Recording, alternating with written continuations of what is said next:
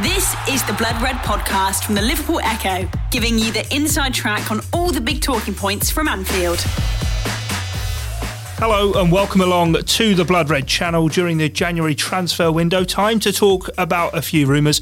I'm Guy Clark and alongside me is the chief Liverpool writer Ian Doyle. Doyle, we got a few to go through mm. and I think we should probably start with Xherdan Shaqiri, who's mm. not featured much for Liverpool this season, only 10 times. Mm yet he's being linked with the exit door. He is in the sense that there's been reports coming out of Italy that uh, both Roma and latterly AC Milan uh, have said that they want to take the player on loan, but you know, as far as we're aware, they've not made any approach to Liverpool, and I don't think Liverpool would welcome any kind of approach. You know, they're in the middle of a season where they're going for the Premier League, going for the Champions League. By their own admission, they haven't got the biggest senior squad, as has been seen over recent weeks. You look at the, you know, there's been chances for youngsters, and that's come about because of all these injuries. They actually say all these injuries didn't take that many to get one or two youngsters on the bench. So, you know, there's no reason for Liverpool to let Shaqiri go, especially if it's on loan. Wouldn't make any sense. Yeah, does seem to be one that's sort of been flattened even from the off. I think when it was on social media, right at the end of the same tweet, it said no chance. Mm. So sort of killed it within it being said. But as you say, with, with, Liverpool's squad as it is, quite delicately in terms of numbers, it it just doesn't seem to be one of those that adds up at all. No, it's not. I mean, there are obviously you've seen that Liverpool have let one or two players go out on loan, um, but they've primarily been youngsters or players who haven't played. I think Herbie Kane, main one being Ryan Brewster. Uh, and Nat Phillips obviously was allowed to go back to Stuttgart, which was always the plan. The fact that they even brought him in underlines how short Liverpool were for a, a, very small particular period of time. But yeah, there's there's no suggestion that, that they'll allow Shaqiri to go, and also there's no suggestion that Shaqiri himself wants to go. As you say, he's not played a lot this season, partly because of you know I'm sure we'll get onto it, injuries at the wrong time when the opportunities were there for him to play. But you know, he's got himself back fit. He came on towards the end, the last couple of minutes against Tottenham on, on Saturday. And while they've had uh, last midweek off, they got this midweek off. After that, they, I think they play something like five games in about 15 days, so he's bound to get some game time. Yeah, I know before Christmas he was Blood Red went down and spoke to him or heard from him uh, at the opening of a new yeah. watch shop, and he was talking about how much he's enjoying playing for Liverpool, wanting to see the end of this trophy drought. And it's one of those, again, if he's talking like that, doesn't sound like a player edging for a move. No, it doesn't. It's interesting from Shaqiri because remember when he first signed, he kind of because he was signed, you know, one of those players after the Champions League defeat to to final to defeat to Real Madrid. Sorry, and it was at that time when it seems daft to think about it now when people go, can this Liverpool team ever win anything? You know, look at the stuff that they've won over the past six months. And the answer there has been emphatically yes. But he said, I've got a winning mentality because I'm used to winning stuff at Bâle, primarily at, at, at, Bayern Munich, when he, when he was obviously a rival to Jurgen Klopp's Dortmund. So he suggested he could bring that to the squad. And perhaps that's one of the things that you know, he's brought that people you don't get to see. But in terms of his actual actual playing time and being happy when he actually plays, he seems to enjoy it. You know, he's, he's totally bought into the whole ethos at Liverpool, and he's had to change his, the way he plays a little bit because he's always been a slightly individualistic player. But you know, you've seen him tracking back in recent games when he's played. You know, and I think he, as I say, he will get chances if he stays fit, and that's been the the issue for him this season. Has he probably been the most unlucky player yeah. in the Liverpool squad in yeah. terms of Jurgen Klopp? He holds his weekly Friday press conference. He gets asked about team news or if he's going to make changes, and he'll say, "Oh, Shaqiri's injured. Unfortunately, he was probably going to be involved, and that seems to be his story of the season. I think he waited till the derby for his first start of the season yeah. this year. I mean, the two the two injuries that he's had, the main ones. Obviously, he came back from the summer with this calf problem, and he, he got over that, and then he actually stayed back in September rather than go on international duty with with Switzerland. He wanted to stay at Melwood and work on his fitness, and it worked because he ended up coming into the team. But then what, what, happened is the League Cup tie comes up, and it was a perfect opportunity for him to get some minutes and probably you know make a statement, stake a claim. Got injured, and the same thing happened as you just mentioned after around the Christmas period when he then missed out on the uh, on the FA Cup game against Everton when surely he would have started. I mean, luckily for him, Liverpool got through. So I'd be amazed if he's fit if he doesn't play against either uh, Bristol City or Shrewsbury in the fourth round. Well, that's a player who isn't going anywhere. Mm. Liverpool have brought one player in in Takumi Minamino. Mm. Reports today they might be looking to bring in another in the form of the Aston Villa captain Jack Grealish.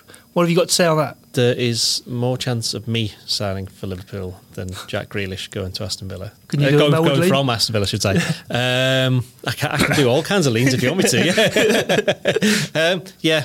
Um, this is a funny one actually because this has been knocking around for a while. It was 18 months ago that that, that Liverpool were first offered Jack Grealish, and you got to bear in mind at the time Aston Villa had just lost the playoff final against Fulham. They'd come up, sorry, went down from the Premier League. I think it was two years before that, and so they had the old parachute payments. Three years suddenly- payments were finishing, and I think actually they were effectively on the verge of bankruptcy under Yes. the ownership. Yeah. and, yeah, change of ownership. Yeah, and so Steve Round, who was then the technical director, then got sacked shortly after this, um, he approached presumably not just Liverpool but other clubs and said, "Look, Jack Grealish, twenty five million. Do you want him?" And Liverpool just said no. The interesting thing is apparently we've been led to believe that last summer Villa, even though they'd got promoted to the Premier League, came back again and offered Grealish again. Whether again that was just to Liverpool or other clubs, I don't know. So whether that was some they were trying to cash in on him to try and bolster the squad because he spends a lot of fair bit of money and it's not particularly gone well for them. Yeah, Because the irony there being Grealish is that quite clearly their best player Yep. after all of that. So imagine if they had got rid of him. Um, but no, there's nothing in it. Um, whether it's an agent trying to drum up interest in the player, whether it's a club trying to, to push up his value, I don't know. But it, you know, he's not going to be coming to Liverpool.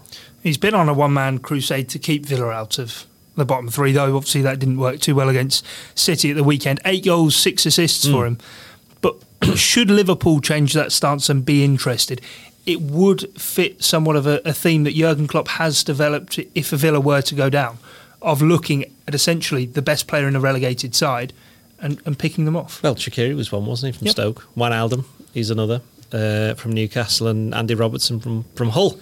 Uh, Aldum obviously is one of the players who I think people may have seen. Andy Gray was talking about Grealish and saying that look, he should. You know, he's better than any of Liverpool's midfielders, any of them. And then it, it picked out Keita and Wijnaldum. Now, Keita you can kind of understand because he's not played that much. Uh, but Wijnaldum plays all the time. Yeah. And he's like he's he's got two goals in the Champions League semi final against Barcelona. Uh, He's, I think he's only missed in this 38 game unbeaten run. I think he's only missed four games, or failed to start four. Three he was injured for, and one he was on the bench and came on. So all the other games he's been there, and it's obviously a reason why Jurgen Klopp picks him. It's because he's very good, he's very versatile, and while he's not quite the same player as Jack Grealish, he's got an awful lot more rounded game. So obviously you've got to bear in mind Andy Gray's a former Aston Villa player and former Yeah. Everton player, so he's going to he's going to big up Grealish, and that's fair enough. And he's a decent player, but there's you know certainly under this current regime at Liverpool, there's not much chance of him coming. And we do get starved, obviously, through the summer. There wasn't really any senior signings made by Liverpool. And then you get into the January transfer window. It's been, I suppose, Premier League wide, a lack of movement and deals done so far. We get to this stage of the season, and someone like Andy Gray mentions that Grealish would be perhaps better than hmm. Gini Wijnaldum or Naby Keita.